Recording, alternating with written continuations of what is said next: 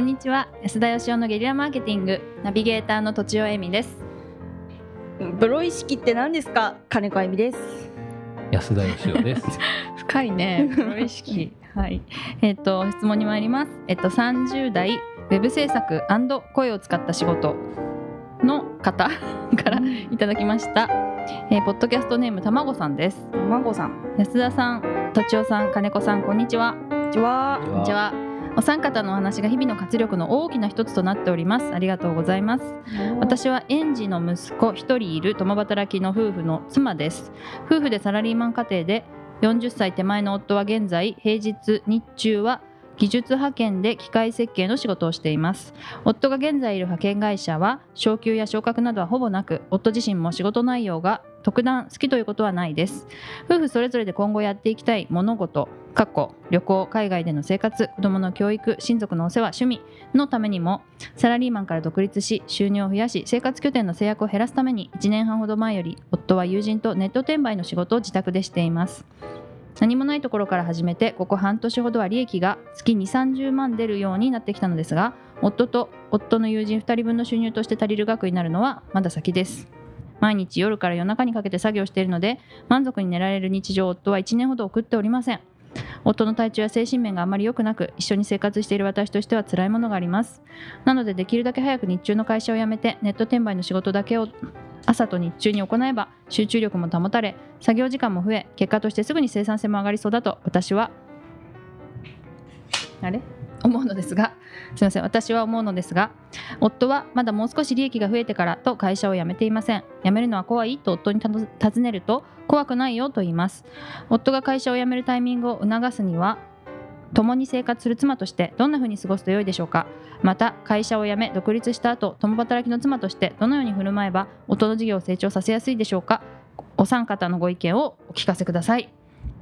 意外と長かったですね。ありがとうございます、はい、金子さんが読んだら終わっちゃう、ね、いや終わっちゃいましたね、10分あっという間。プロとは何かに悩んでるんですか？プ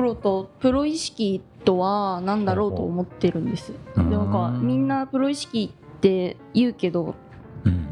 なんか変なこだわりばっかりって思ったりもしちゃうんです。私が歪んでるのかもしれないけど、まあちょっとじゃあ今度お願いします。今度聞くよ。でもプロ意識なんて持ったことないですけどね、僕。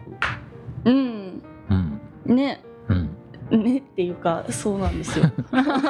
私はもうありますけどね。ありますか？ありそうですね。プロ意識、まあ、やっぱりプロとしてお金をもらってやる原稿と、友達、いや、まあ友達に頼まれたら違うかもしれないけど、自分で好き勝手書く原稿は間違いますね。まあまあそうですかね。あ、そういう意味じゃ、それは正しいって言ったら上からだけど、なんか、まあ、クオリティ、まあ私のその仕事に限ったクオリティって感じですけどね。なんか本気かどうかっていうところでいくと、お金もらってるから本気かどうかっていうのがどうかっていうのもあるんですけど、僕やっぱりその人生のプロ意識っていうかね、人生をその仕事としてのプロ意識みたいな感じで生きてる人はすごい少ない気がして、俺は人生のプロであるみたいなふうには思ったことありますね。人生に真剣度が高いってことですか？そうそう、周りの人見て、このど素人目みたいに私もでもめっちゃ一生懸命生きてるって自信だけはあるんですけど、素晴らしい、そのあんまり他のことはね、自信があるかってちょっと微妙なんですけど、一生懸命やってる自信はありますけど。素晴らしいですね、はい、すいません、戻りますか。戻りましょうね。ありがとうございます。共働きで旦那さんが仕事終わった後に副業してて、このままでは体壊しちゃうんで、早く昼の仕事を辞めて独立してほしいと、いうことですよね。どうなんでしょう。奥さんが生活に心配ないぐらいガッて稼いであげりゃいいんじゃないんですかね。奥さんの立場からしたらそんなことないんでしょうか。予備さんだーっと稼げないってことなんですかね。共働き、夫婦でサラリーマン、なんか僕個人的にはですね、会社潰れた経験があるじゃないですか、その時にまあ自分一人だったら別にまあ、離婚してて子供を別々に暮らしてたんで本当一人だったんで、自分一人だったら別に生きていけるなと思ったんですけど、再婚してまして、金持ちと思って結婚したのに、なんか結婚してみたら会社潰れてたみたいな詐欺みたいなもんだなという心苦しさがちょっとあったんですけどね。でその会社が実は潰れるんだという話をした時に、その今の奥さんがね、別にその何とでも生きていけんじゃないのと言ってくれて、太陽ですね。ちょっとなんかまあとても強い人で、でなんかそのそれでなんかとっても救われたというかですね、だから多分旦那さんもその自分がとかローンがとか言うんじゃなくて、奥さんとか子供がなんか別にどんな状況になっても私はあなたと一緒にいればそれでハッピーよって言ってあげたら、なんかそれだけでやっていけるような気がするんですけどね。なるほど、はい、そうですね。あ、なんかとちおさんが僕を睨みつけて、いやその旦那さんはそういうちょっと責任感とか、なんかもうしっかりしないと、自分がしっかりしないとみたいなプレッシャーで頑張りすぎちゃってるってことなんですかね。なんかやっぱ男ってこう、俺が守んなきゃみたいなのがあるんですけど、結局はなんか女性のその許しみたいなものでですね、なんか生きてんじゃないかなっていう気が。耳が痛い一切許してなさそうですけどねさんはひどいなんかでも旦那さんもその今のその働き方として、今まではその会社員か辞めて独立するかっていう100ゼロだったじゃないですか。はい、でもそうじゃない会社も増えてきてて、こう副業系とかね、でも当然世の中そっちに流れていくんで、だから昼はやめてとかじゃなくって、ちょっとこう働き方変えて、派遣って書いてあるので多分条件いろいろありそうですよね、週3とか、まあ時短みたいなやつとか、まあ正社員だったとしても、なんかそれを自分でその正社員の権利を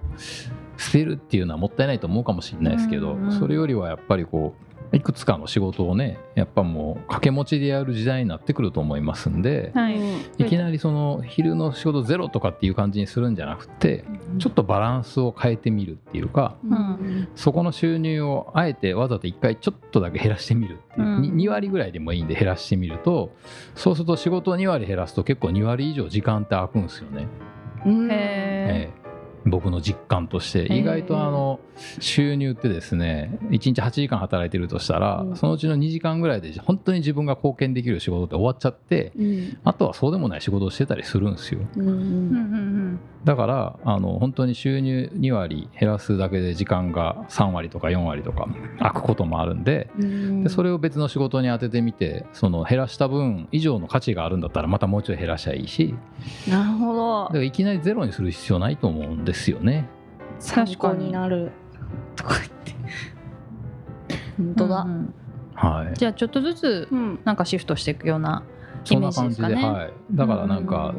仕事はこれやったらこれやめるとかっていうことじゃなくて、もういろいろでいいと思うんですよ、掛け持ちで、ただ全部本気でっていうか全部24時間はかけれないんで、ちょっとずつだからバランス変えてみたら一番いいバランスが多分出てくると思うんですけどね。どうでしょう、奥さんとしてやるべきことは奥さんの立場からしてどうですかお二人。金子さんなんか旦那さんは自分で事業をやられてる感じですけど、どうやって応援してるんですか。私もさっき安田さんが言ってたように、最悪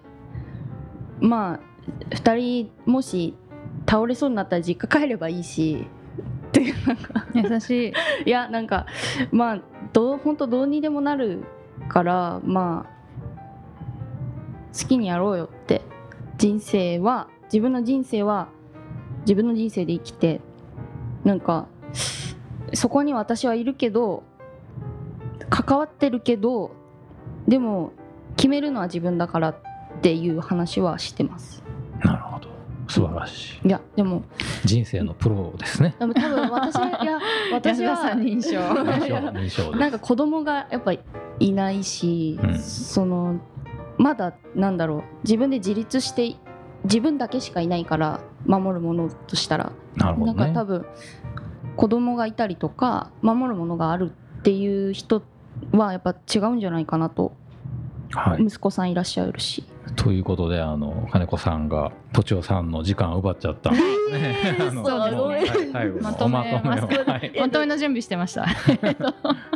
まあ奥様がなんとかなるよっていう風に許してあげるっていうのがまず一つと、あとはまあ緩やかに、まあ、急にやめるとかじゃなくて緩やかに移行していけばいいんじゃないでしょうかっていう、そうですね、減らすっていうことをやってみたらどうかなってことです。はい、ということで本日は以上です。ありがとうございました。ありがとうございました。本日も番組をお聞きいただいてありがとうございます。番組への質問ご意見はブランドファーマーズインクのホームページからお問い合わせください。またポッドキャスト番組を自分もやってみたいという方は podcastproduce.com からお問い合わせください。来週もお楽しみに。